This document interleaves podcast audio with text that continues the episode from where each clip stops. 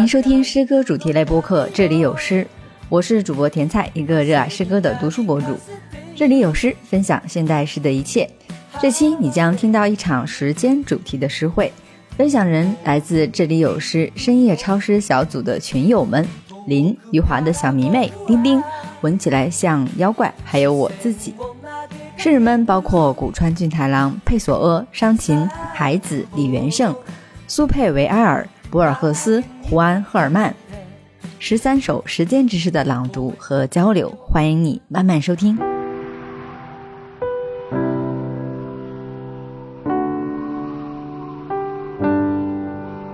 二十亿光年的孤独，古川俊太郎。人类在小小的地球上睡眠。起床，然后劳动。有时很想拥有火星上的朋友。火星人在小小的球体上做些什么，我们不知道。或许或许，罗哩哩，起噜噜，噜啦啦。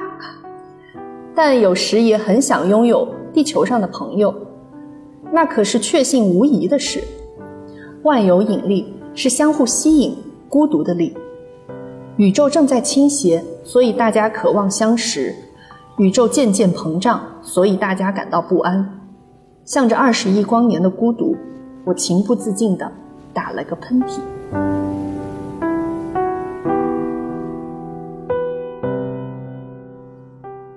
大家听完这首诗，感觉很可爱的一首诗，就是那个读完又觉得很孤独。嗯，这是我的感觉。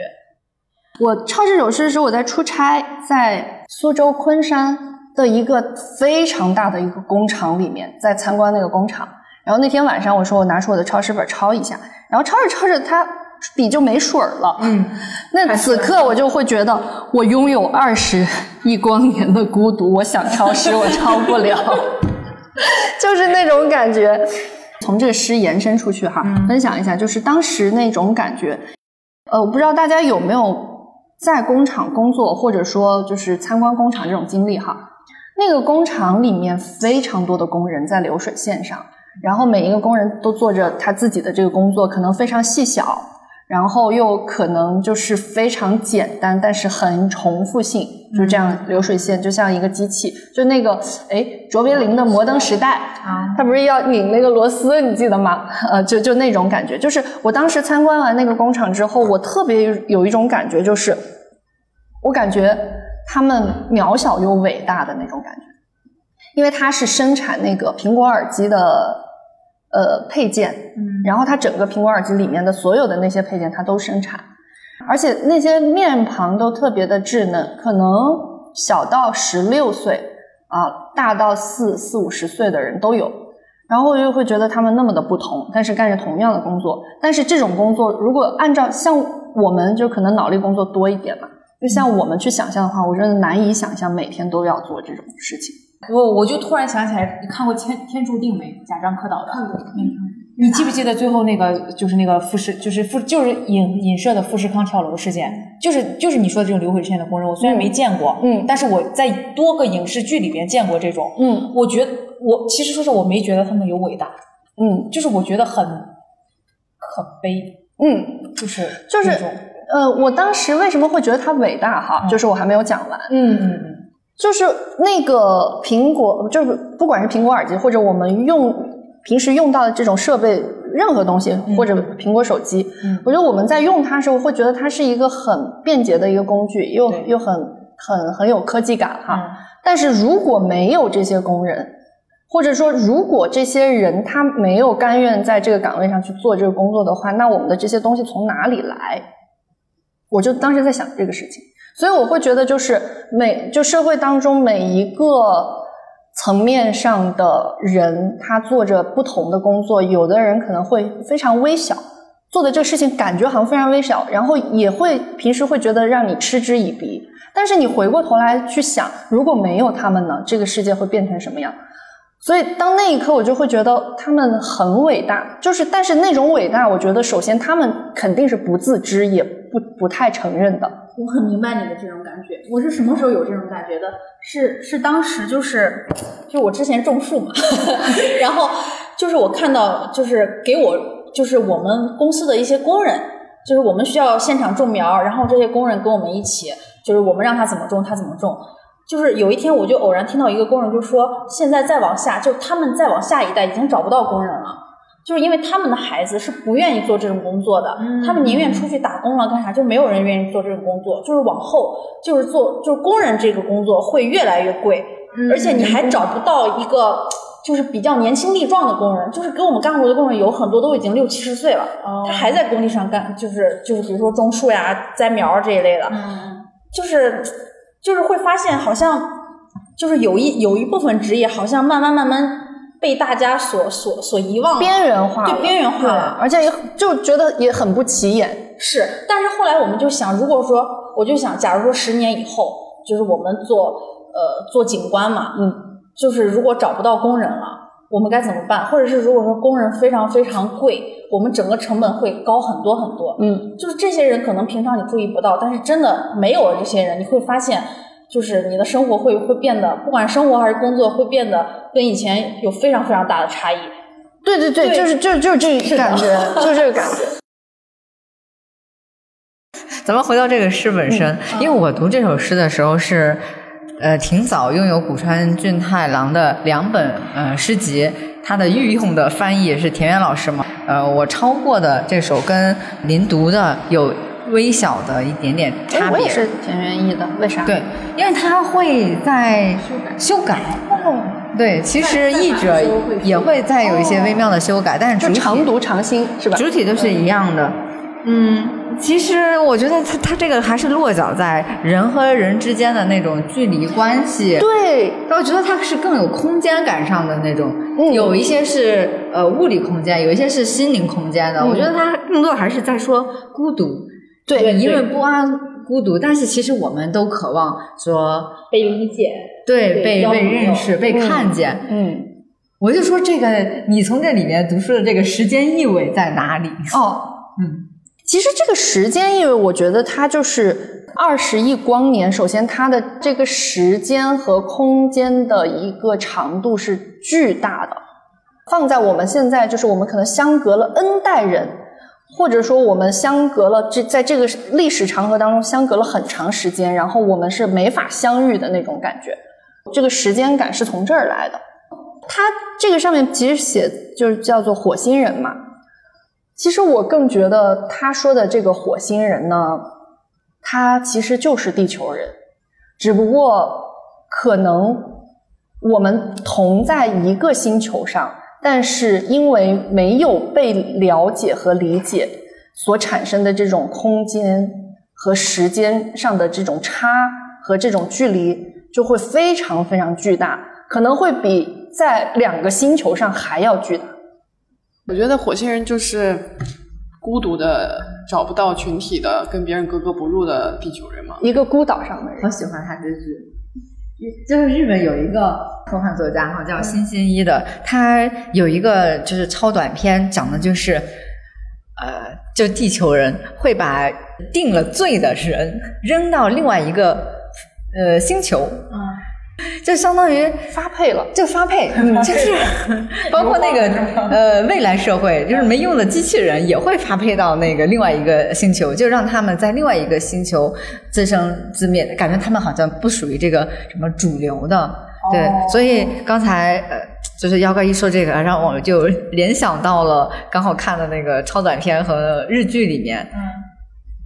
我就刚才就想到这种距离的，你这个传输这个这个之间的这个鸿沟是非常大，这就叫二十亿光年的孤独，这就距离。对对，这个距离就很大，就是你明明都是同样的人，然后或者说是也是一个同样的，或许是年龄层不一样，甚至是同一个年龄层的，嗯，就是因为这个，它的这个鸿沟就会非常大，就是根本完全 get 不到。而我觉得就没有这个孤独，比如说我们能迅速的 get 到对方。就这个是我近期能特别感觉到的，嗯，特别是妖怪的梗，我最近真的是，我真的觉得不讲脱口秀可惜了。我觉得还是就是还是有一种就是主流文化和亚文化之间的区别，就是你可能觉得我的这种价值观是主流的，但是实际上没有认识到世界上有千奇百怪各种各样的文化，对，在人家那里都觉得是正常的。就是我们要打破这种理所当然的一种思维惯性。他可能也觉得你不正常。近于正常，大家都是近于正常。哎，这个可以，哎，这个点可以，嗯，哎，我觉得这个这首诗怎么说呢？其实诗本身确实比较好理解，因为你看俊涛郎他写的诗很多时候都偏儿童一点，就是但是大人你也可以有自己的一些就是解读，比如说我们就因为林他跟我们分享工厂的。这个工人，我们谈到了就是人和人的这个距离和真正的理解到底是什么？哇，你看从时间能扯到这儿就扯，稍微有点稍微有点跑题了，对。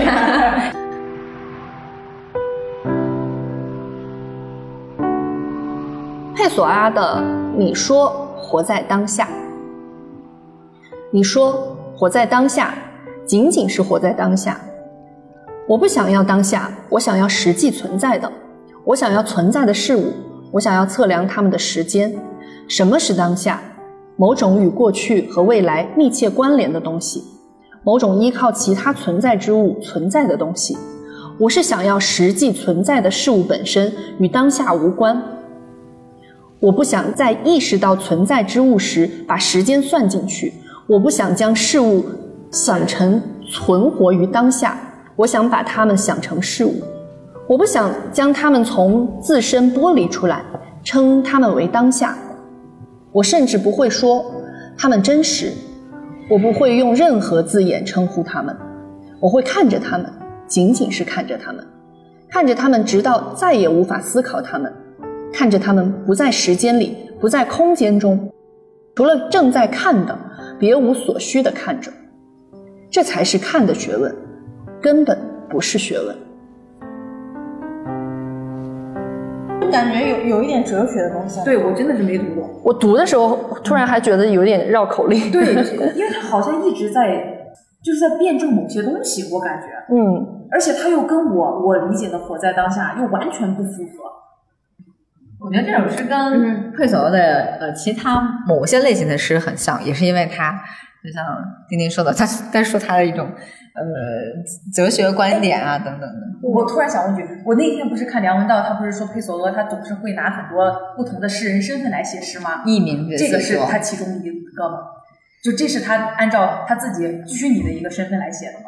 应该应该是是应该是，因为他没有按自己的身份写过诗。那都是他。对，但是又都是他塑造出来的。对他塑造的每一个人有。甚至他会给他虚拟他的身份、工作，他写作的对他的人设，这 是他塑造出来的一个哲学身份写的，可能。哎，有可能，哎，真的有可能一个哲学家那种感觉。我对哲学不是很懂，但是我现在就觉得他这首诗给我的感觉就有一点那个存在主义的感觉，就是说，他说我想要存在的事物，不想要测量他们的时间，嗯，就是说想要实际存在的事物本身与当下无关，我就觉得他是想，就是说。就是说，不去考虑这个事物的意义，就是它仅仅是存在。我不想，我不想给它赋予它在当下它有什么什么样的一个宏伟的一个什么样的一个意义，就是人给它赋予的意义，它仅仅就是它自己，它仅仅是它目前存在的一个事物而已。嗯，这是我的感觉，我读完的这个感觉。对，但是我我其实也能感觉到它这种存在的感觉，但我有一点不理解的就是，比如说咱们很多人对活在当下。就是这个词，首先我们是有认知的。活在当下，意思就是我不我不那个念及过去，我不过分去忧虑未来，而是就享受现在的一个状态。我们享受的是关于时间，就当下的事物。可是他偏偏把当下与事物剥离了，这个是让我感觉到陌生的一点。嗯，就这是我的一个矛盾点。人家说的很明白，不在时间里，不在空间中，我就只是看着他们。嗯，就是他对观察。观察现在的，就是比如说我们现在这张桌，然后包括我们的风景，这就是我们看到的。其实，比如说我们说现在当下的时候，嗯，我们肯定会加时间、空间，然后甚至是我们各种感觉，所有的东西，我们把它融成这个当下。就是你说他会把一些东西给剥离出来，可是对他只相信他，他可能看到的东西。对对，我也是这种感觉。我是觉得，就是说他好像就是刻意把。这件事物与所有我们感受到的东西剥离来，剥剥离开。我读这首诗，我为什么想想要选它？首先，我觉得就是他提到了很多次时间，但这并并不是因为他提到很多时间，我觉得它跟时间相关。他首先提到了很多时间这个词汇，但是他又是在反时间的。我觉得这事儿就还挺有意思的。这是第一点。第二点的话，就是这个和我们认知的活在当下，我觉得一点儿都不冲突。为什么？是因为我们在强调活在当下的时候，我不知道大家有没有接触到到那个正念啊？就正念就是我们现在手里都有一杯水，就是你喝它，你什么都要不要想，你就喝它，你喝它，然后凉凉的水就到你的舌尖，然后你就感受它是凉的，然后你咽下去，然后凉就是凉的水从你的喉咙到胃里，然后它就这样流过，它就是一个特别客观存在的一个事情和事物。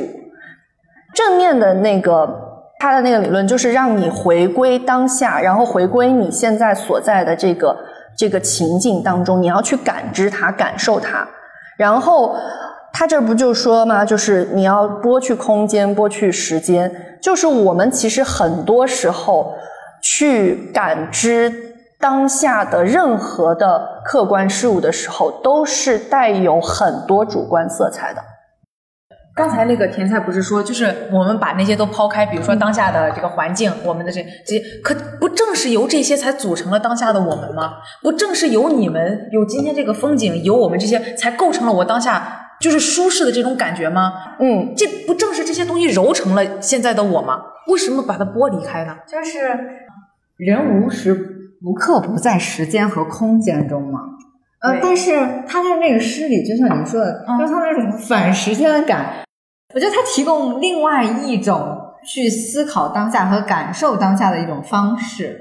他就是那种冥想感，你知道吗？我就刚刚就想说是冥想，冥想就是冥想的感觉，就像是你自己在专注呼吸的时候，对你只想呼吸，你能感觉到你这个气息，这个其实就是你说的，其实不冲突，不冲突，就是因为不冲突。你对你说，我们是由我们现在感知到的对一些，就是一些情绪啦，我们所感觉的东西组成的。嗯但是这些是不冲突的，就是我们其实我们大部分时间都是在处于一个呃，就是有各种主观东西所包围的一个场景里面，我们会感觉到今天，比如说，嗯，我就感觉很热，或者我感觉很冷，嗯。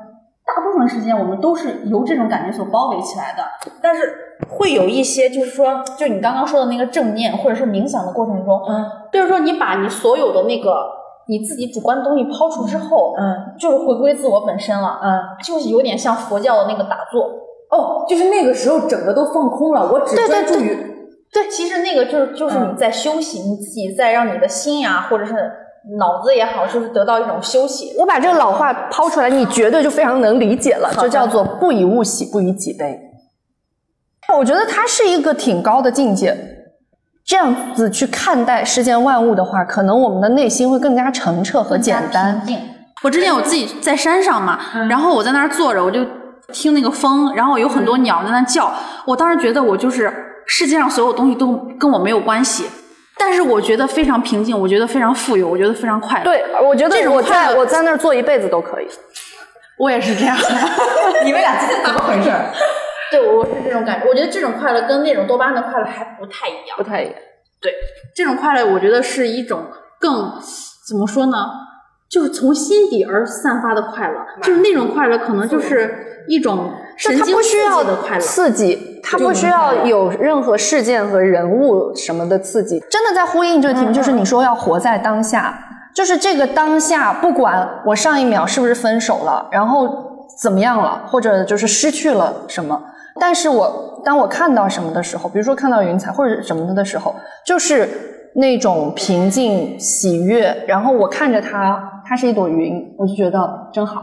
对你那个时候，你会觉得自己非常富有，对就会觉得自己能活在这个世界上真好。对，我我非常喜欢他把这个话头终于转到了平静的喜悦。其实，林刚才就是用正念啊、冥想啊这种东西，一下就是点破了他从这个呃诗里他怎么感受那个时间，怎么理解佩索尔说的那个当下的。然后刚好我前两天抄诗的时候抄鲁米的一首叫《安静》，其实因为鲁米他是一个也算是修行之人哈，他是一个有点神秘主义的。虽然他修行，但是呢，他非常接地气，他懂人间一切的欲望。他有一首诗叫《安静》，就他说，它的整体的意思就是说，就是即使比如说我们两个人人与人之间，我们都是沉默的，嗯，我们什么都没做，嗯，但是我们从这沉默之中，从这种安静之中，然后又获得了就是更多的那种感受。读一下这个《安静》这首。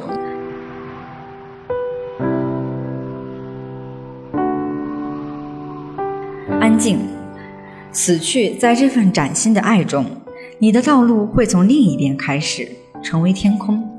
拿起斧头，来到牢墙前越狱，走出来，就像一个人突然重见天日。现在就做，厚厚的云层将你覆盖，滑向另一边。死去，不要出声，安静是你死去的最明确的迹象。你陈旧的生活原本是逃离静默的一路狂奔，现在无言的满月已经升起。就是你可以从一种沉默中，然后你可以开辟出另一条路来。那另一条路是什么？我觉得可能会因人而异。就是我觉得是你自身拥有的和和这个世界或者大自然所所拥有的那个触角，就是产生的链接。对这个东西，只有你自己在。平静的时候，你你的神经没有得到那么多刺激的时候，你能感觉到你的触角的存在。如果说你在一个很很嘈杂的环境中，或者说你一直处于一个非常大喜大悲的一个状态中，你是会感觉不到这个触角的。对，你可以从某种外围的喧闹中走出来，然后说明你是重见天日。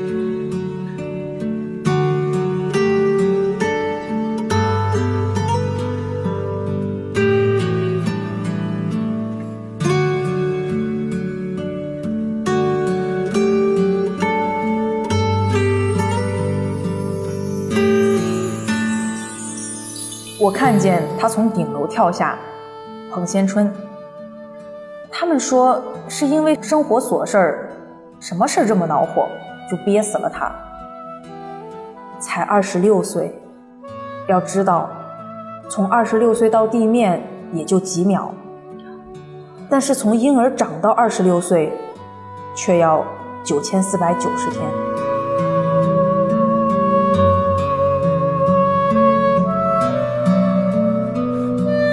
觉得就这个就很很契合时间，就是他最最的这个点二十六楼到地面几秒和这个九千多天，就将近一万天，它其实就涉及到了关于选择离开人世间的这些人嘛。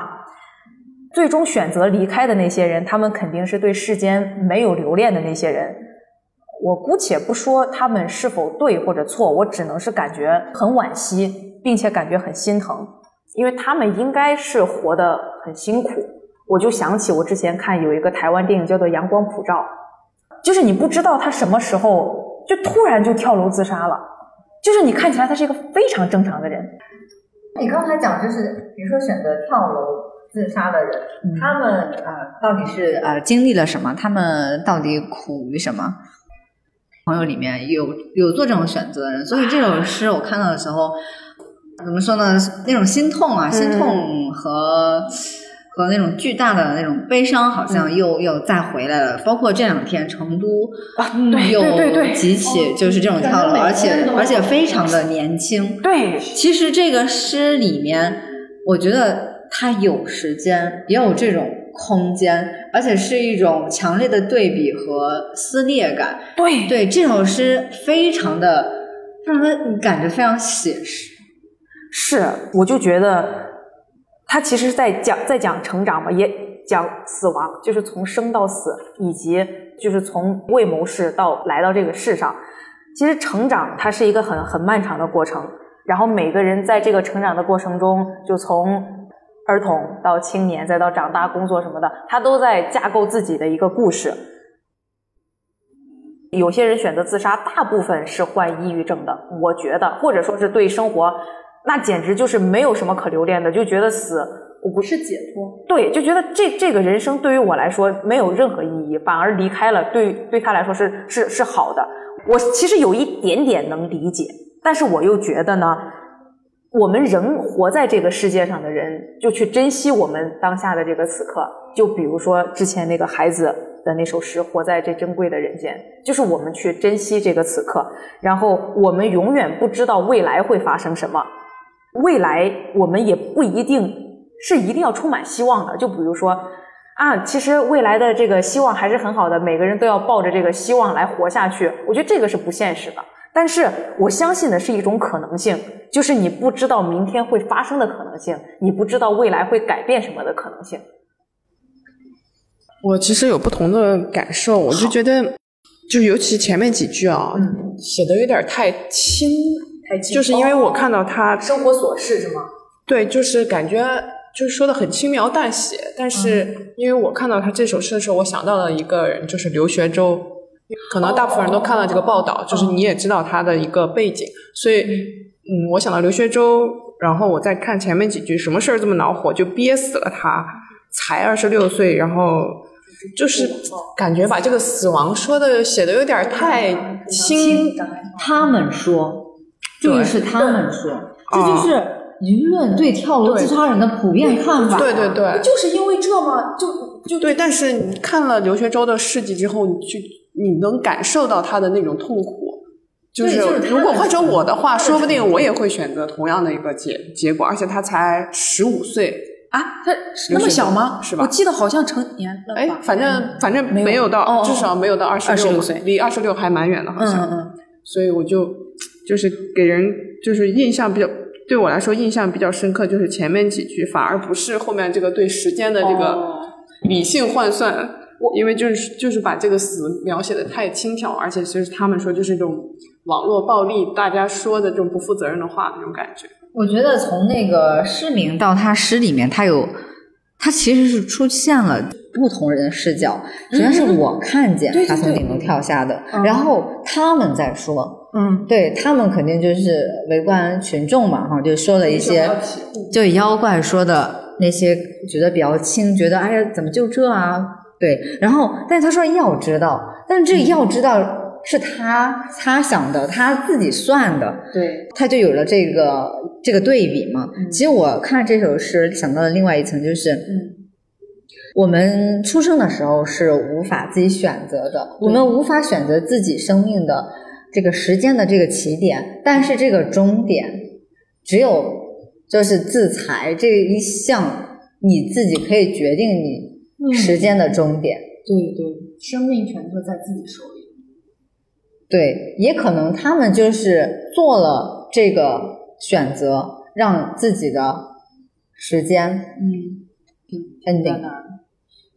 就他们一定是懦弱的吗？还是说在那一刻，其实他觉得那一刻是他此生最勇敢的时候？我觉得都很难讲。嗯，但是他们说的都太轻佻了。对对对。嗯，而且我觉得他这个憋字用的很好，就是这种就就憋死了他。我记得我之前也是网络上看到有一个看到那个微博了，就是一个女孩的，就相当是遗言吧。他大概来说就是那个女孩子，她是跟父母住在一起，然后她父母逼她相亲，反正就是就是那种约束家庭那种强约束力，不让她打游戏，对控制，然后把她的那个什么游，她那天回家之后发现游戏机什么全砸了。我印现在印象有点忘了，就是家庭的一个控制，她有自己的工作，然后可以赚钱，然后想拥有自己时间打游戏，或者说是过自己的生活，但是家长完全就全部都是你不可以，你要按照我的那个方式来。他最后是选择自杀了，而且看评论是没救活，但是评论底下就开始说，我妈妈也这样啊，对呀，那那你意思就是你妈妈养了你，那那还不能管管你吗？就是这种。但是我看他那条微博，一条长微博，我看的时候就非常痛心。虽然说我觉得，如果我不知道如果是我的话，会不会做他那样选择，但是痛苦是不能拿来比较的。就每个人的心理承受能力是不一样的，不能因为你觉得我比你痛苦，你就不该痛苦。但对于很多人，我觉得可能就是缺乏那种，就比如说认为生活琐事，那不就是那什么什么吗？那怎么就走了呢？啊，对呀。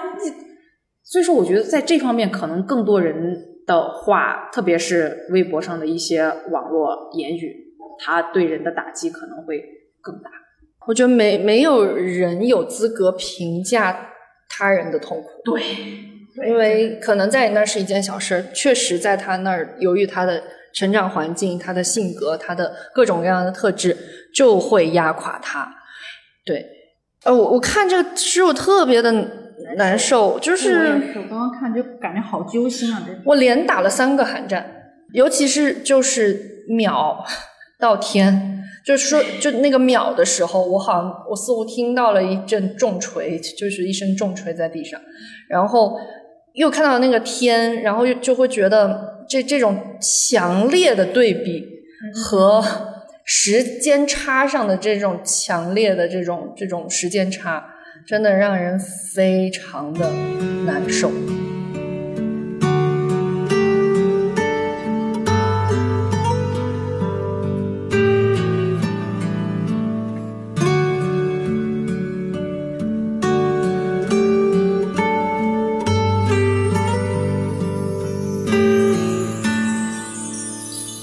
谢露伤情。又一次，大地将所有色彩还给天空。黄昏真是多姿。夕阳中，我仍有不尽的行旅。我的大猩猩呢？我的黎明呢？大猩猩是沉积的打火石，在昏昏暗中领着我的步履。黎明时，谢上的路有淡蓝的光。黄昏中的泪怎不是虎色的泪？每天都有一个黄昏，却抵不过每天总有个黎明。太阳出来，路就干了；鞋虽破，双脚仍要向前行。人生有走不完的路，我心中有不灭的长庚。这这个就跟刚才那个就形成了一个比较强烈的反差。我第一次看到这首诗，我就觉得很温暖，特别是这个每天都有一个黄黄昏，却敌不过每天总有一个。对，就是每个人其实都有 emo 的时候，特别是之前林，因为你之前说那个等他过境，嗯啊，我最近每次我觉得有 emo 的时候，我不去想。我我为什么要 emo？我必须调整出来。你 emo 就是在浪费我的时间，快乐也是一天，不快乐是一天，我为什么不能天天快乐呢？然后就想去把这个情绪给赶跑。嗯，然后但是我就发现，那 emo 的时候，那我们就去跟这些坏情绪相处嘛。他可能调皮了一点，但是他总会走啊。等他走了的时候，那好情绪他不就来了吗？那所以说，我们就只管继续前行，就不管我们未来会发生什么，不管明天会发生什么，我们就只管前行。嗯。这就是我的一个感触。哥哥选的这首诗感觉很励志，很符合 你的。对，这真的很励这个词很励志。那这个标题呃跟它什么关系呢？蟹蟹是一种植物，刚刚查的蟹露就是蟹上的露水啊。就但是这个标题跟这个诗是什么关系？太阳出来露就干了，我觉得是可能露是湿润的吧。然后感觉又是有一种，我我突然就看到了这句话，就是太阳出来路就干了。嗯，这首诗的那种想体现出来的，它它就是想要比较温暖啊，或者想要比较有力量的那种。所以我觉得太阳代表的是力量，然后路代表的是我们的一些 emo。哦，这太阳出来就晒干干了啊！对，也也也对，也可以就类似于一种潮湿的情绪。哎，因为这个泪，黄昏中的泪怎么不是虎色的嘞？其实它就是黄昏中的泪，其实感觉很啊，好悲凉，好凄凉。但是怎么就是琥珀色的？就是那种黄昏的泪，其实也很美啊的那种感觉。对，就有点像那个那天你分享群里边那个客栈，嗯，卢米的那首，嗯嗯，就那种感觉。嗯，我刚刚查了一下，蟹 是一种菜，就是四川人吃的那个，就是跟葱头一样的那个。就是他们会做泡菜的那种，所以，所以我刚刚查完之后，我发现蟹竟然是一种菜，所以我觉得这个诗变得更加的可爱了，真的。你能感觉到它每一个那种词语，特别是我的大猩猩呢，我的黎明呢，就是它有那种，就是那种可爱的那个活泼的生命力啊，对对对。然后，特别是最后，人生有走不完的路，我心中有不灭的长庚，就是感觉他把所有的气氛起来之后。他慢慢的再再说一句，把所有的情情绪再给收回来的那种感觉。嗯，我比较喜欢这首诗的是它的呃色彩，色哎啊对对对对对，包括黄昏的这种多姿，然后比如大猩猩那个大火石，然后你你能感觉到它是在闪烁的，它是有亮光的。对，包括那个这个蟹，这个蟹可能是个绿的植植物，对吧？对。然后它那个露水那时候是淡蓝的光，包括泪呢，他也觉得应该是呃琥珀色的，对，所以就是它的这种颜色，它也会带来某种情绪上的变化，就是有鲜明的那种感觉。嗯嗯，所以我觉得这个还挺适合配一个什么，就是插图啊什么的，因为它的色彩感很强。哎，向日葵。我觉得就用蟹就挺好的，因为它看起来还蛮小蛮普通的。对对，向日葵的话，你不觉得它感觉太扎眼，它 太亮了？对，是会有那种感觉。向日葵上的露水你不会在意它，但是蟹的话，你就觉得好乖好 可爱，对吧？它闪烁着各种颜色的光，对，你会觉得惹人怜爱。对，就是你拍的那个。嗯。这首诗是用来治愈上一首诗的。所以让这个活动能接下去。嗯，对我我其实就想那个说妖怪这这句话，我觉得这首诗在是作者在自我疗愈的一个过程，然后并且呢，它也呼应到刚才那个你你你说活在当下，嗯嗯，这个每每一个客观它都是一个当下，当你真的可以感知到这个当下它的这种存在和美的时候。可能真的是可以治愈到就上一个这个人，也许啊。对，我觉得这两首诗放在一起挺好的，挺好的。对，不愧是 科科的选择。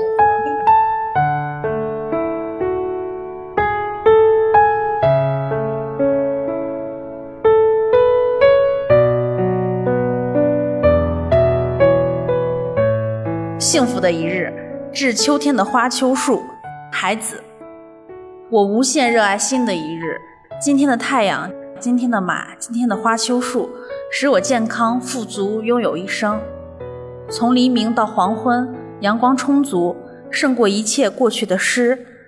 幸福找到我，幸福说：“瞧，这个诗人，他比我本人还幸福。”在劈开了我的秋天，在劈开了我的骨头的秋天，我爱你，花秋树。当我看到这首诗的时候，我就感觉是，嗯，就像在一个秋天，在一棵银杏树或者是一棵秋色叶的树种下面，我在那儿坐着，然后我就能感觉时光静静流淌，就是非常非常的平静。这首诗让我，我觉得孩子的诗就会有这种两两种极端，他他像这些诗，他就会写的非常非常非常的幸福，然后有一些诗就会让人觉得非常非常的绝望，对，他可能没有。呃，写关于时间，直接去写关于的时关于时间的东西。但是我从这首诗里，我能感觉到、感受到秋日时光静静的流淌。嗯，对。嗯，我有一个小小不同的感觉哈，因为我对一切在题目里面说自己幸福的这个诗人，我都会有怀疑。嗯，因为这里面有一个动词会让人特别的扎眼，就是在劈开了我的秋天，在劈开了我的骨头的秋天。就什么东西会用“劈”这个字？“劈”会，它是有一种呃痛感的，而且呢，这个东西很有可能不是你主动想接受的啊，可能是一个被动袭来的。对，所以说它在这个背后，其实跟前面形成了一个很强烈的反差。他前面说了我我太幸福，我富足，我快乐，我好像拥有一切。但是后面他会说，其实他可能经受过了一点点什么痛苦，这种痛苦他没有特别明说，但是他最后仍然要直接抒情，我爱你，花秋树。不是有一句特别烂俗的话吗？就是知道生活的那个真相之后，对，依然热爱，才是真正的英雄。对，然后我就是因为。就是最最后三行嘛，我觉得这首诗让我更加幸福，就是它给我一种大病初愈的感觉，就是好像我们生了一场很大的病，或者是经受了一场非常非常大的痛苦，但是这件事情已经过去了，然后我此刻可能可能是我坐在长椅上，可能是坐我坐在轮椅上，就感受秋天的阳光，就是我是会有一种这样的感觉。就是肯定是前期是有痛苦的存在。嗯，我每我每次读孩子这种诗的时候，我其实是有一种深深的心疼在里面，就因为知道他的经历嘛，知道他的经历之后，然后再看他写出过这样的诗，我会觉得，呃，那个反差之强烈，就会真的有特别心痛的那种感觉。然后我我也会觉得，就是他内心的心底啊，可能是有非常强烈的痛。但是呢，在他的这个心尖上，又有能够感知幸福的这个能力或者这个触角。觉得孩子是不是那种双向情感情感障碍？有可能，就是因为他，我觉得他写的诗就是两个极端。他幸福的时候，他可能会觉得我是全世界最幸福的人，我特别开心，我特别激动。然后绝望的时候，就会非常非常的绝望。嗯，就这种人自杀率也比较高。就是他可能在那一个痛苦的当下没有走出来，就情感很极端。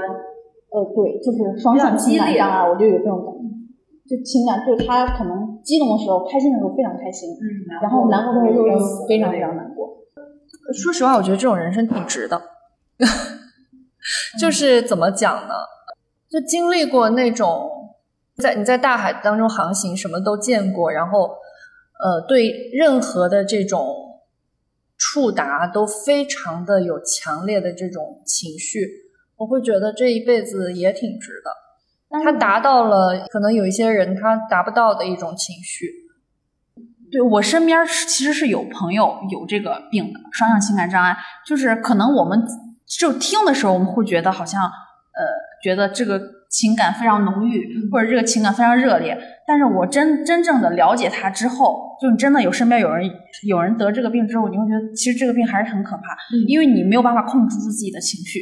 哦，对，就是说他没有办法平静下来，就是各种各种的情绪，各种的激素都比常人要高，嗯，就会其实也是挺痛苦的。嗯，哎，我觉得丁丁刚好选孩子的呃这首诗，还有一点点呼应科科选的第一首诗。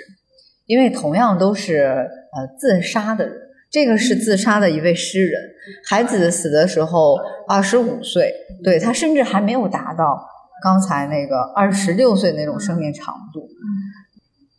其实孩子的死也有很多的他们说，对，嗯。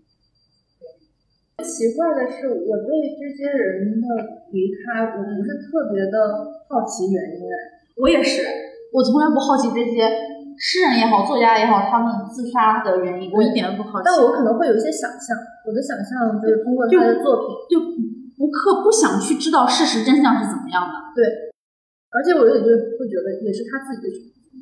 嗯，这个选择我们也没有办法说是好，因为我我有的时候也会有一种感知，就是有些人的离开可能真的比活在这个世界上要解脱的多，更轻松一些。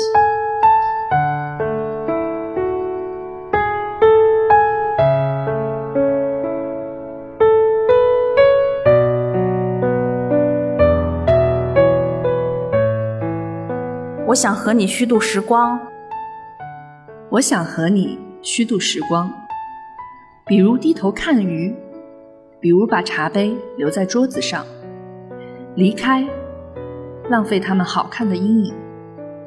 我还想连落日一起浪费，比如散步，一直消磨到星光满天。我还要浪费风起的时候，坐在走廊发呆。直到你眼中的乌云全部被吹到窗外，我已经虚度了世界。它经过我，疲倦，又像从未被爱过。但是明天我还要这样虚度。生活应该像他们一样美好，一样无意义，像被虚度的电影，那些绝望的爱和赴死，为我们带来短暂的沉默。我想和你互相浪费，一起虚度短的沉默，长的无意义，一起消磨精致而苍老的宇宙。比如靠在栏杆上，低头看水的镜子，直到所有被虚度的事物，在我们身后长出薄薄的翅膀。我真的觉得这首诗就应该感受，就是不应该分析。我也觉得这首诗你就应该去听那首歌。没有其他更好的选择。对，为啥老叹气啊？你看懂我，我感觉他还在想那个。我不是在叹气，我是在舒缓。你是说，就是这对这这口气不是叹出来的，是输输出来的。就是我发现我一直在找意义，就比如说我在找。我活着的意义，我人生的意义，我今天的意义，以及我，比如说今天我在你约的三点嘛，我我那个时候我在想，我这个时候如果耍手机，那我的时间是不是浪费了？这个时候我是不是要看一个书？我是不是要把这个时间充分利用起来？我是不是不该把这个时间给发呆过去？因为如果过去了，这一天就过去了，那这一天我没有赋予它意义，我没有给它充实的生活，那我这一天是不是虚度掉了？但是谁又说虚度是错的呢？那谁又不能在这儿发个呆呢？那谁又不能就看着这个杯子拿开之后留下的这个印子呢？所以说刚才你就在读，我就长舒了一口气。就是你要给我们人生无意义的东西赋予它的合理性，就它不是不该的。我一直在告诉自己。就从小到大，就是时间不能被浪费。我发现我的时间每个都安排的很好，我不允许自己就从小到我每一步，我我人生没有空空窗，不是那个空窗，空档期，对，空档期，档期很满，没有被虚度的时光。对，然后我就记得我之前离职那会儿，当时我一个月没找工作，我就耍，我天天打游戏，天天看看书看剧，我啥都不干，我工作我也不找，我根本就不想。社保我也不想着交不交，我就反正当时还是有钱够我耍一个月的，那个时候就觉得就就很快乐。但是那种的快乐是你平常比如说看书或者说那个快乐又是不一样的。怎么说那种虚度，这姑且称之为虚度，就没有不能说意义，感觉回去就它就没有价值了。就我发现我一直在找意义，一直在找充实。因为我突然想到，就是之前有一次你来找我聊天，你记得吧？他就那段时间他就非常的非常焦虑，非常消极。他就问我，他说我活着有啥意义？然后我们俩聊天，我就觉得可能就跟你说的底色不一样。然后我就一直跟他说，我说我觉得我的生命在于感受。然后我觉得科科更多的是想要，就是我一一定要去做到什么，就目目的性很强，就不是目的性呀，就是目标感很强。对，他就很有有很强烈的目标感。就比如说我。我一定在这段时间，我我一定要看完一本书啦，或者是这段时间我一定要干什么什么来充实我的时间。对，就我我觉得我才觉得我的生命是有意义的。对，但是我就反思一下，我觉得我自己，我说我觉得我的生命更多于是在于感受。比如说今天可能我没有什么事儿，我在家坐着，或者我去公园里坐着，我觉得这一天我就过得非常充实。嗯，我啥 我啥都没干，但是我觉得我过得很充实，因为我我觉得我感受到了这个世界给予我的东西。我感受到了大自然，我感受到了和我们一起，就是说，在这个精致而苍老的地球上一起一起活着的这些生命，这些对我来说就非常让我觉得平静和充实。就你俩是集于一身的，就是我。我发现了，我曾经就是他的那种状态，就是干啥都想找意义，然后别人就跟我说说，你为啥干啥都要去找一个意义？但是我其实我的底色是这个，就是。我特别向往这种，所以当我遇见这首歌时，我就爱上它。然后在应该是五年前、六年前认识的他吧。然后在这一就是认识他了之后，我会不断的在我很快节奏的生活当中，我就要去听他，我要去看一下我向往这个东西。哦，我就心里很舒服。你就觉得你的灵魂好像被之前你自己可能没有发现，对对对啊。我我觉得你们仨提的问题，一定回头要去听一下我那个播客，我专门做过，因为我对这件事情也是经过了比较痛彻的领悟和反思，就是计划和效率之外的人生也值得一过。其实，包括这个我们选时间，呃，做这次诗会的主题，也是想说，需要停下来去重新思考一下，哪怕是通过诗人的视角去思考一下我们既定的那种时间观。就是我们觉得我们可以占有时间，可以控制时间，但是有没有想过可以容许那些弹性的部分，允许松弛的部分？我们在审美上，我们有留白这个说法，但是我们很少说，呃，比如说我们过日子、工作、学习干嘛也好，大家都觉得要搞得紧凑一点，就是我们要赶快的生活，要赶快的，就是 hurry up，就 come on，就耶耶就这种，就是没有说刚才那我想和你虚度时光。对，我我觉得这个其实就是相对的，就是我个人的一个生活态度，就不管是呃这种虚度也好，还是我们的繁忙也好，我们其实是相对来说是要达到一个平衡的。我觉得人生的妙意就在于平衡，不管是你。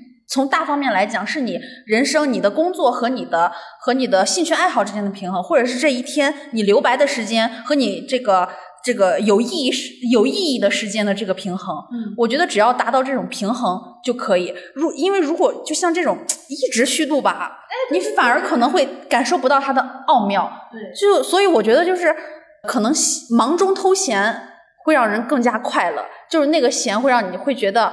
呃，你会更加珍惜它，你会更加会感受它。一定要有对比和反差，然后才能才能显得这个快乐的珍贵。对，所以我觉得这也是我们生命的一个非常妙的一个部分，就是我们就是多去经历，经历不同的东西，经历不同的事情，就是可能会让我们对别的事情的体验会更加的深刻。嗯，八哥了，八哥了。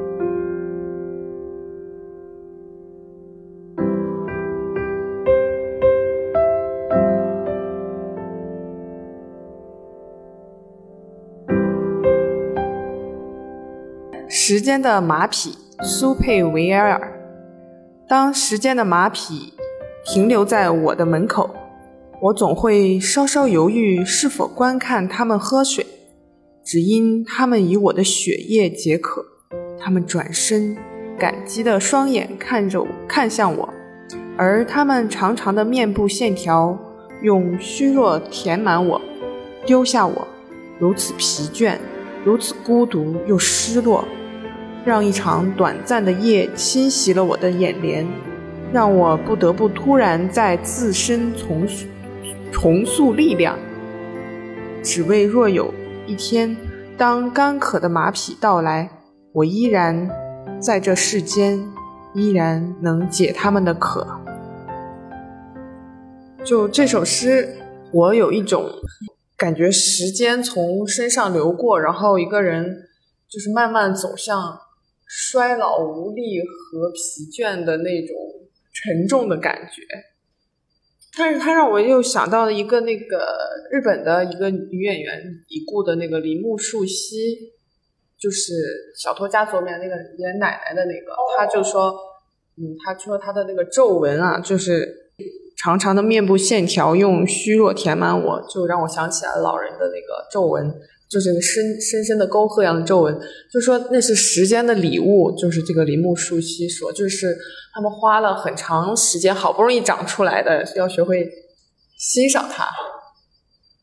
就是我觉得他这首诗有一点点沉重，就就是那种不不轻快的那种那种感觉，然后又有一点不是那么好理解。因为觉得它沉重，你看他用了好多这一类词语，什么虚弱啊、疲倦、孤独啊、失落、侵袭啊啊，对，所以就会觉得它很沉重。我觉得在这首诗里，我能够比较能够抓到我的哈，就是两句，一个是只因他们以我的血液解渴，和我依然在这世间，依然能解他们的渴。嗯，因为它有一个隔着几行的这种这种呼应哈。嗯。我是觉得，相当于我是要以我的血液来喂养，或者说干嘛？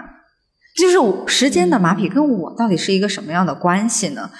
我觉得在这首诗里，我能感觉到的是，好像是一种时间在我身上呃的流逝感。对，我刚刚就是我的生命，它肯定会对衰老，其实它也是在向死亡那个终点去流逝。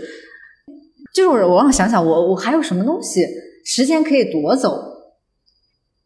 其实，间最后，最后最狠的那招就是夺走我的生命啊！哦，但是在这过程中，就是我们也曾够跟他好像是可以和睦相处，或者说我们是那种，就是那种很很互相依存的那种那种关系。我觉得这首诗好像还挺难说啊，单句然后去这样拆解。我只能说，它给我提供一种这种感觉。就是刚刚突然就有了灵感，就是他说，就是我会犹豫是否观看他们喝水，只因他们以我的血液解渴。我觉得他就是在强烈的就想表达一种，就可能在我们可能小的时候我们没有这种感觉，但是在我们长到一定岁数之后，我们开始能感受到时间从身上流逝了。就是我不知道你们有没有感觉，就是我们可能越长大，会越觉得时间过得快，会觉得自己在这个时间段之内身体有了明显的变化。嗯，对，这个是我们明显能感觉到时间从我们身上带走的东西。我我会稍稍犹豫是否观看他们喝水，我觉得这这句话好像就有一点点畏惧的感觉，或者是有一点点好像就是对时间从我身上流逝又无可奈何又很无力的这种感觉。然后又丢下我，如此疲倦、孤独又失落，这是我我刚刚突然有的感觉。我也是突然有一个感觉，因为他这前面就感觉还会有一点点缓缓慢的，但是它中间有一个是让一场短暂的一夜侵袭了我的眼帘，我不得不突然在自身重塑这个力量。我感觉好像是在他身上发生了什么事情啊，这种意外的东西，感觉。甚至是可能是濒死体验啊，或者说让他觉得挺挺难难熬的，因为他最后在说：“我依然在这世间，我还活着，有木有？”哦，他这个时间的马匹。哦，他，对对，你这样说，我突然就感觉是不是他所谓的时间的马匹停留在他的门口，是不是就是说，就是可能那个夜晚时间差点把他给带走？死神骑的马，死神骑的马。死人骑的马，哎呦天，太有梗了。可以可以。我觉得这个时间的马匹，就是我们把马匹这个这个名词去掉，它或许就是时间呢。我也觉得，它是个化身的呢。对啊。对，就是就是我们把时间给有点具象。对，我们去看，就是稍稍就跟你说稍稍犹豫是否去观看他们喝水，他或许是不是想的就是我的时间是否要花在这上面。因为时间呢是一个，你好像能够感知它，但是它是一个无形的。对对。所以这首诗里面，时间的马匹，它就像丁说的，它感觉好像是一个具具象的。具象的。你当然你可以把它理解成死神，因为时间它其实也可以让你新生啊，它也可以让你死亡，对吧？嗯。时间它不是一个点，它是永恒啊。人的那个出生和死亡，其实只是时间的这一部分。你好，感觉好像拥有了时间，但是你 ending 了，时间时间还在继续流动。我们只是时间的一小节一部分而已。我觉得那一句有有点打动我，就是而他长长的面部线条用虚弱填满我，丢下我，如此疲倦，如此孤独又失落，妙。它既具象，然后感觉又道出了一些时间的真谛。这首诗可能更多的是一种感受。嗯，其实我觉得刚才让您觉得很妙的这一句，嗯，之就之前妖怪已经用他另外一个感受，对，就是他表达的，我觉得是类似的这种意思。嗯，这个时间在我们，比如说在我们身上，在我们的脸上会。留下那些衰老的痕迹。对，首先它像一种工具，比如说像刻刀啊，或者是就是时间它变成了一个主语，它在主动，它做这种主动的动作，比如说填满我，然后丢下我，而不是我去度过时光。我觉得这个角度好像突然想到还挺妙的。就平时我们的角度都是我在度过这时光，比如说我在虚度时光，我在填充时光。但这个时候又是时光在填满我，丢下我，哎，我觉得特别妙，就是那种主动和被动换位的感觉。嗯，时光才不 care 你有没有意义。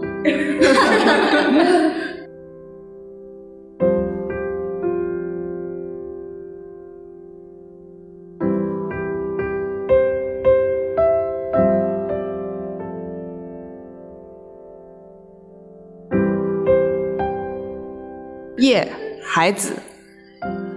夜黑漆漆，有水的村子，鸟叫不定，浅沙下鼻涕。那果实在地下长大，像哑子叫门。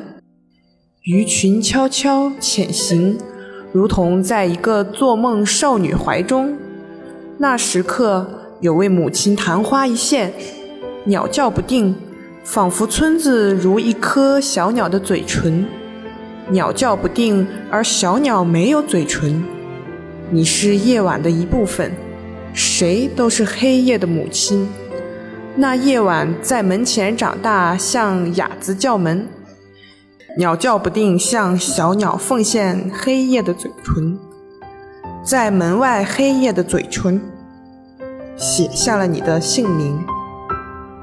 对，就是我，我选他的时候，就是因为我读孩子的诗比较少，然后当然最出名就是上学的时候看那个“春暖面朝大海，春暖花开”嘛，而且之前有偶尔看到的话，也都是这种比较阳光的、幸福的那种风格。然后看到这个的时候，有一点第一印象有点捉摸不透，不知道到底讲了个什么意思。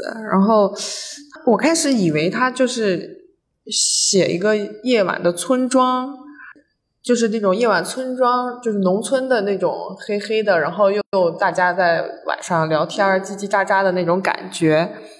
但是呢，这个具体，然后就是又但是小鸟没有嘴唇，反正这句话我就是有点理解不透。为什么？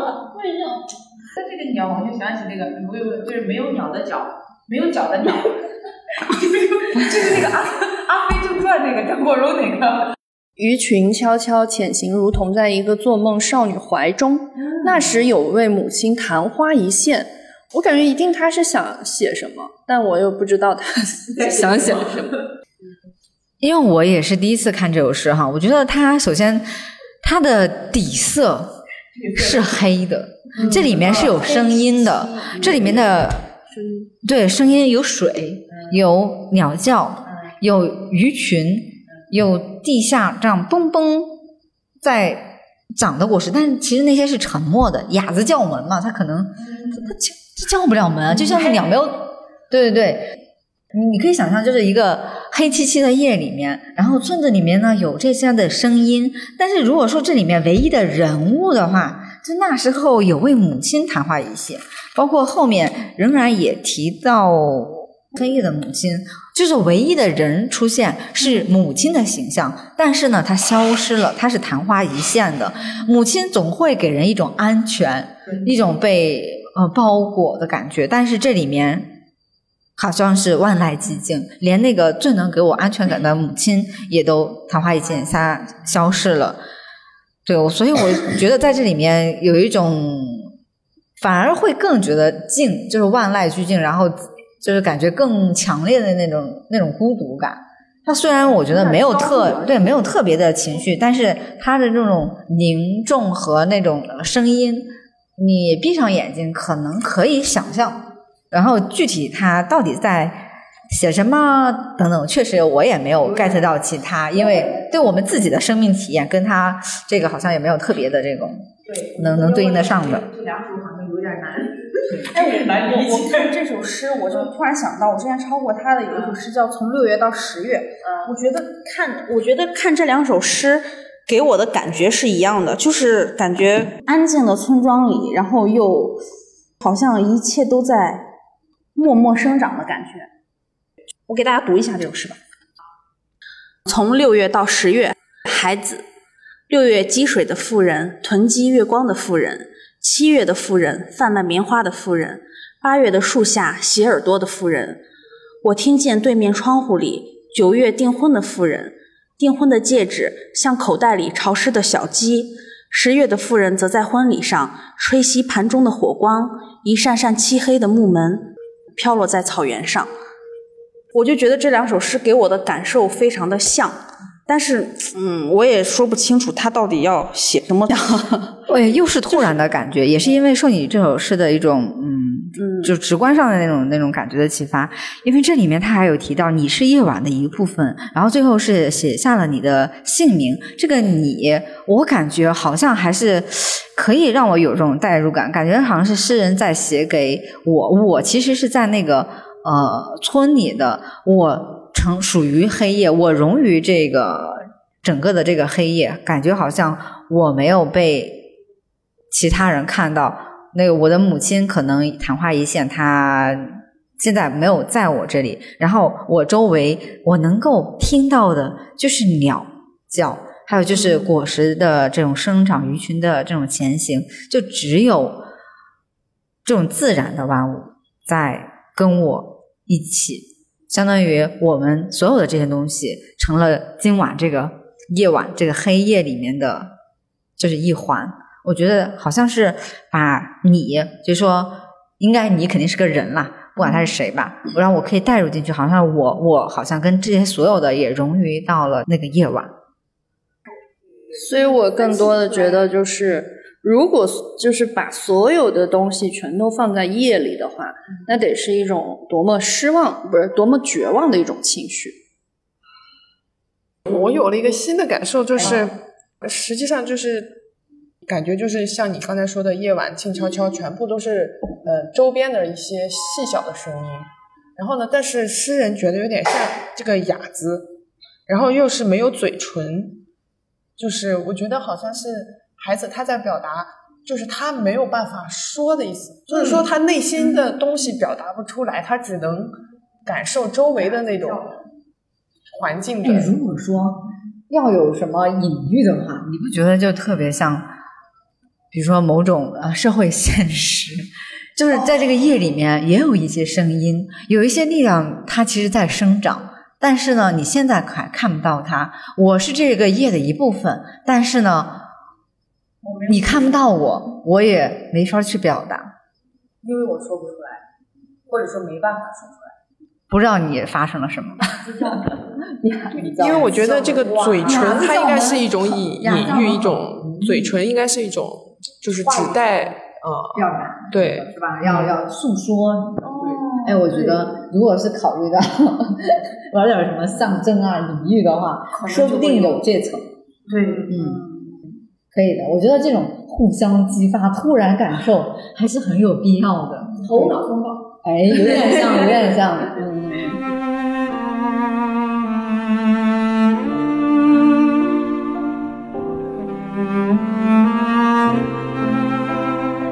雨，博尔赫斯。突然间，黄昏变得明亮，因为此刻正有细雨在落下，或曾经落下。下雨，无疑是在过去发生的一件事儿。谁听见雨落下，谁就回想起那个时候，幸福的命运向他呈现了一朵叫玫瑰的花，和它奇妙的鲜红的色彩。这蒙住了窗玻璃的细雨。必将在被遗弃的郊外，在某个不复存在的庭院里，洗亮架上的黑葡萄。潮湿的暮色带给我一个声音，我渴望的声音。我的父亲回来了，他没有死去。因为这两天温度太高了嘛，有没有在期待一场雨，让我们稍微凉快凉快？就是雨，它给我们的那种感受，其实是跟你当下的那种渴望是有关的。甚至呢，雨会让你有一种穿越时间的感觉。因为博尔赫斯呢，他被称为作家中的作家，那意思就是说，感觉不是很好读的样子呢。我们就看这首诗被誉为他的名诗，好像但凡是去解析或者是鉴赏现代诗的，可能 都会拿几个。对我刚好都没怎么去看，然后我直接但是我自己，比如说我认识的博尔赫斯，以及我对就是这首诗投入到的我的那些个人生命体验哈，我是这么感觉的。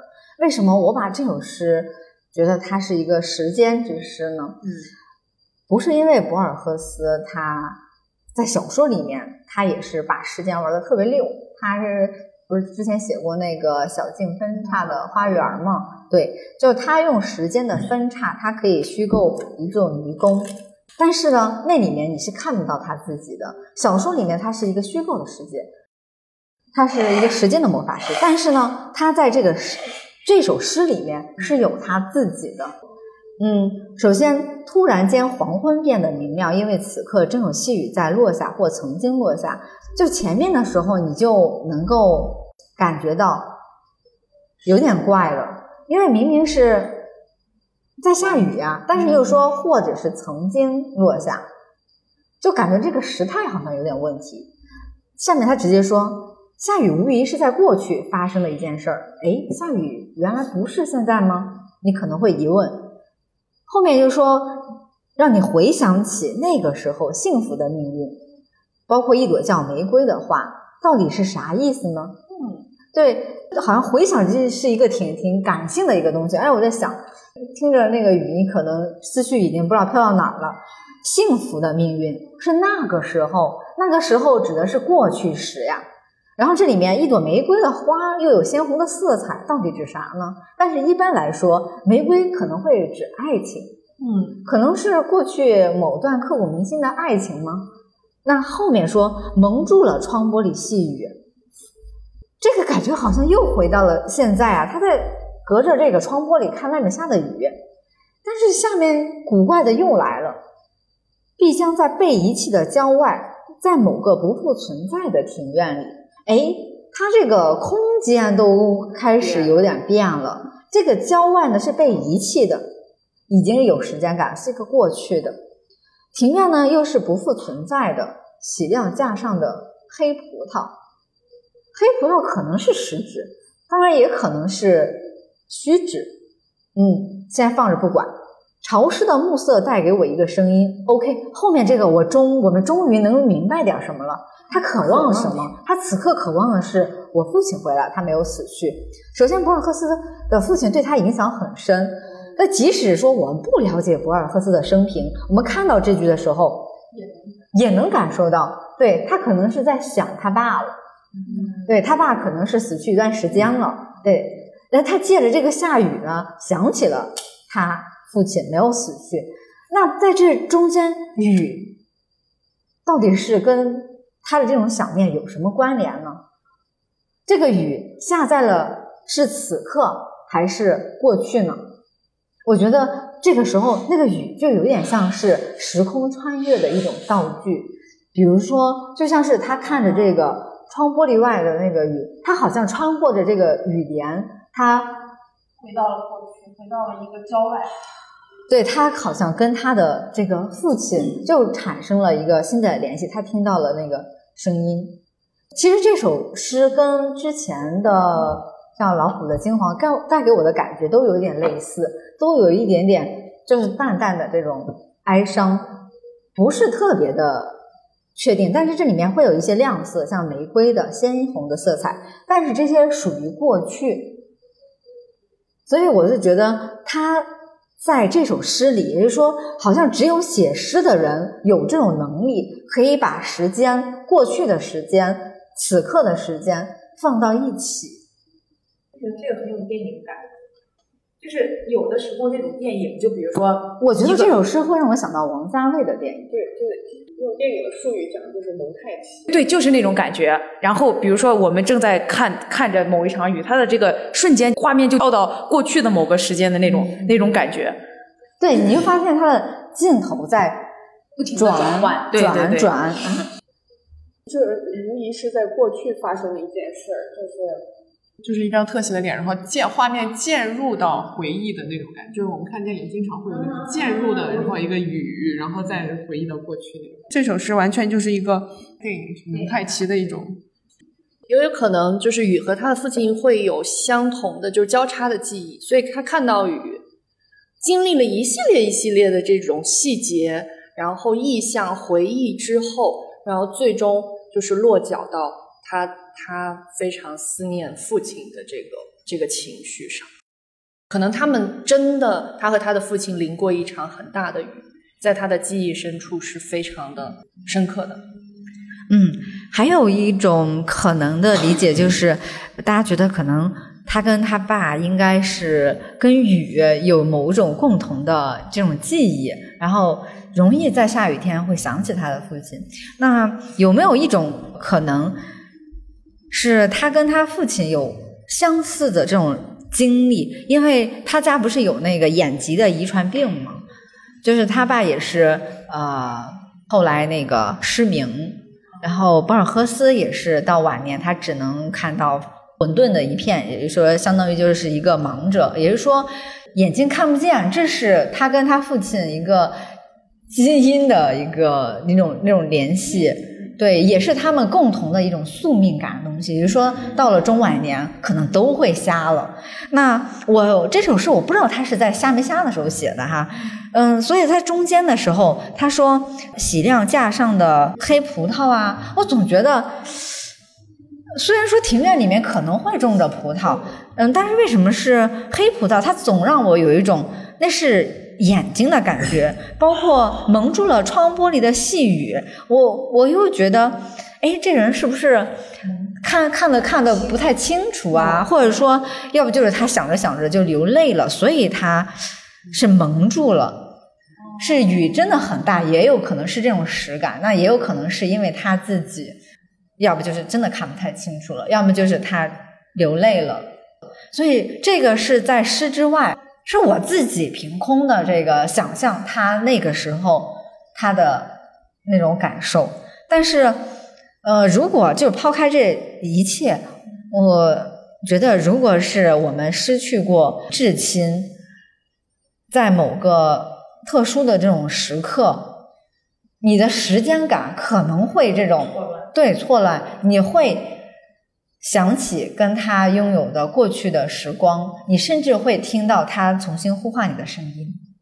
所以这首诗，我觉得它是一个时间之诗，它也是思念的诗，还是很动人的。就说到这个思念的情绪，昨天晚上不是中元节嘛？嗯，我昨天晚上做了一个梦，然后我觉得真的很奇妙。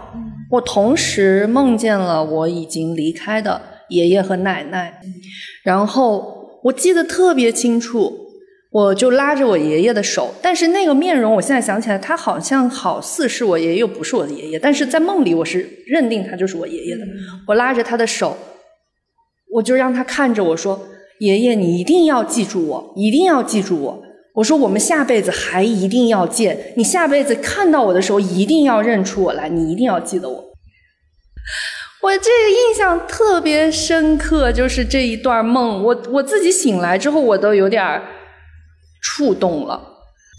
哎呀，哎，我觉得还是很奇妙，就是在中元节的时候能梦见他俩，我还挺开心的。就是刚好关于雨和时间的这种嗯。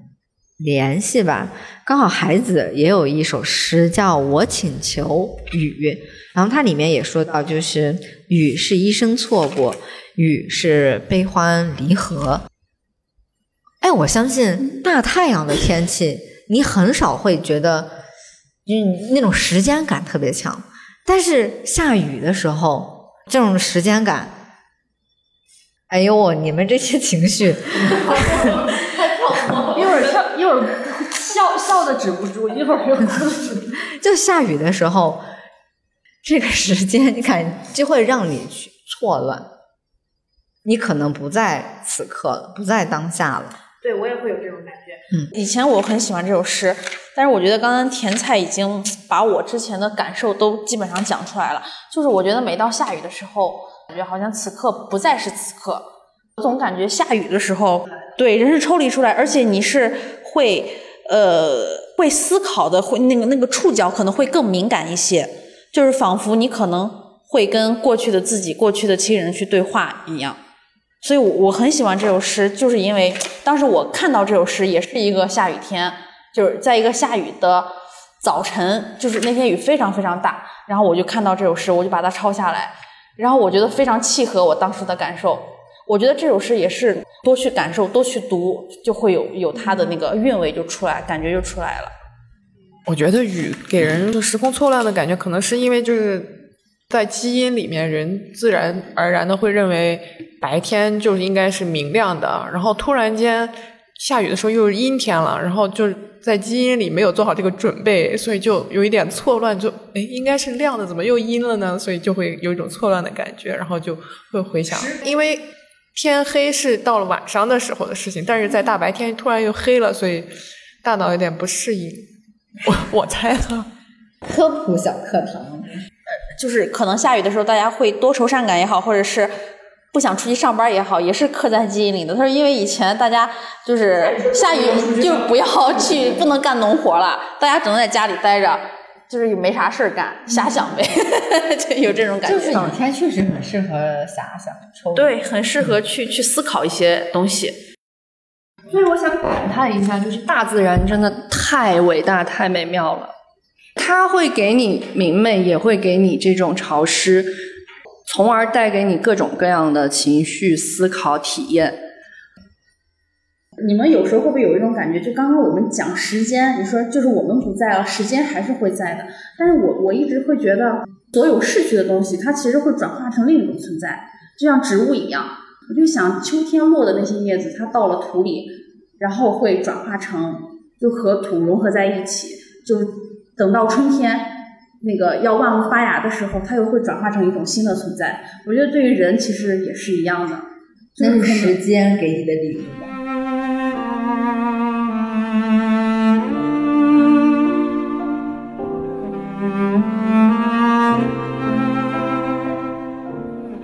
动物，胡安·赫尔曼。我与一只隐秘的动物住在一起，我白天做的事。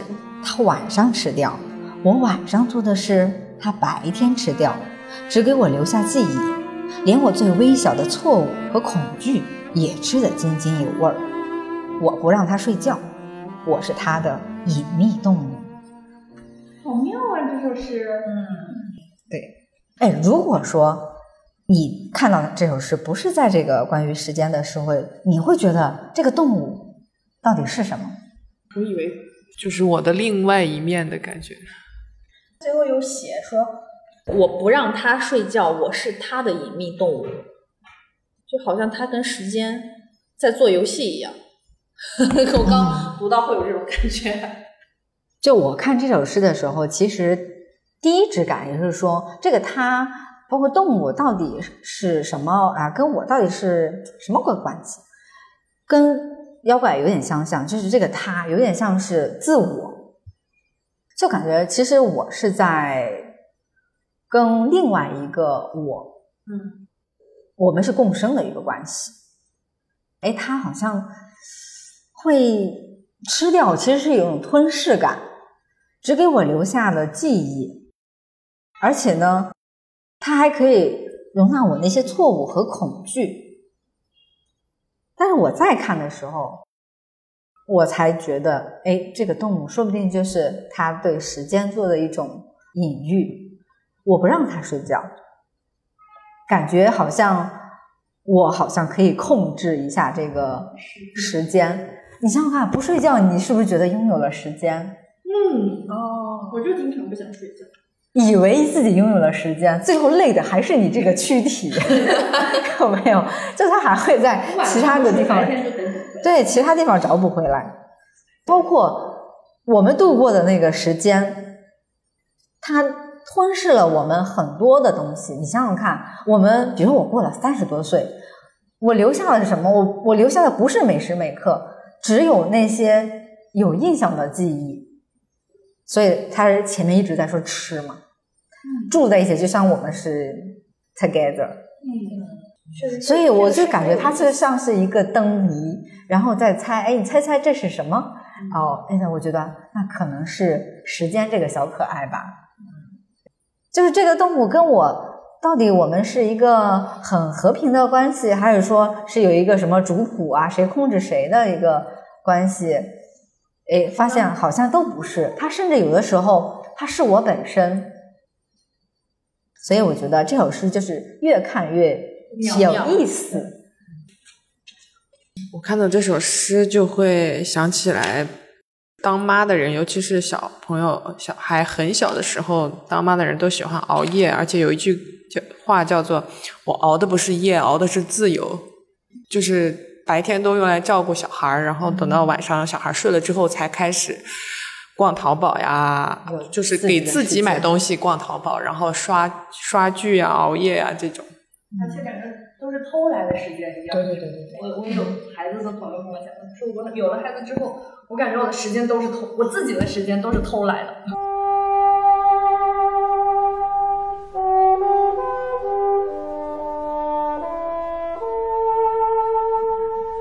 全沉浸末日脚本，翟永明。地球将死于何种形态？人类末日又是怎样？那必将是一种凄楚的壮丽。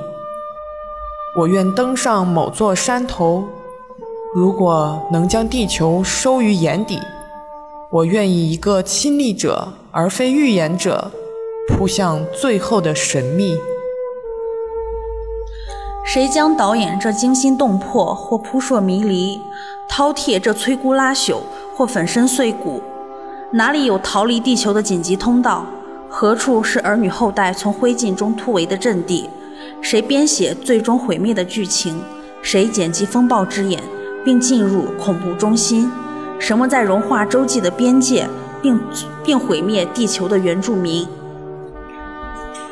观察者必得镇定。且明察秋毫，站在某个山头，那里有俯瞰人世的巨大视野，以及穿越人瞳的极度纵深，仿佛特写般的深焦，蜂拥而来的中景，调度至天边的远景长镜。面对人类将要到来的坍塌，观察者需要怎样的眼瞳和目力？小行星袭击地球是时间问题，黑洞黑洞吞噬地球是引力问题，外星人进攻地球，拜托是真的吗？超级火山爆发，谁也无法阻挡，太阳耀斑猛烈摧毁，只可能只是可能中的一种。海平面下降正逼近我们，世界变暖，冰河时代。雪地球来得很快，核战争不是一种后果吗？它来自人类的自我摧残，人类的冷酷贪婪。站在某个超级山峰，我能想象毁灭的方式不止这几种。星星变暗了，天空布满乌云，火焰在燃烧，那是地核在释放。它亿万年的能量，一大片乌云，或者说一大片晶体罩住天空，我们就是这样消亡了。至死都在劳作、享乐、挥霍，以及试图超越无法抵达的高处，为自己记录从生到死的各种荣耀、劫难和所有的无知。